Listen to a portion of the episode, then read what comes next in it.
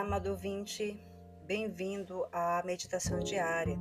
Hoje são 10 de abril e eu gostaria de convidá-lo para meditarmos no texto que o Pão Diário de volume 23 compartilha conosco. O meu nome é Kátia Neles e o título do texto de hoje está é, Prosseguindo.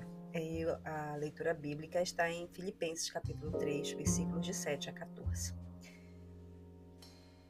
Ao caminhar pela parte externa do prédio onde trabalho, fiquei espantado ao ver uma flor crescendo numa fenda entre placas de concreto cobrindo o chão.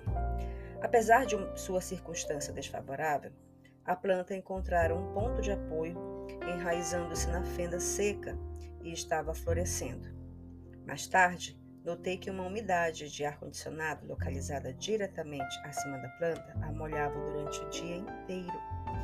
Embora seus arredores fossem hostis, a planta recebia a ajuda que precisava daquela água. Às vezes pode ser difícil crescer na vida cristã, mas quando perseveramos com Cristo, as barreiras são suportáveis. Nossas circunstâncias podem ser desfavoráveis e o desânimo pode parecer um obstáculo. No entanto, se prosseguirmos em nosso relacionamento com o Senhor, podemos florescer como aquela planta solitária.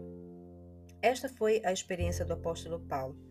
Apesar das severas dificuldades e desafios que enfrentou, ele não desistiu e afirmou: prossigo para o final da corrida, a fim de receber o prêmio celestial para o qual Deus nos chama em Cristo Jesus.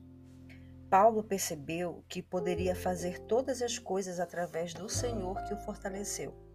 E nós também podemos prosseguir com a ajuda daquele que nos fortalece.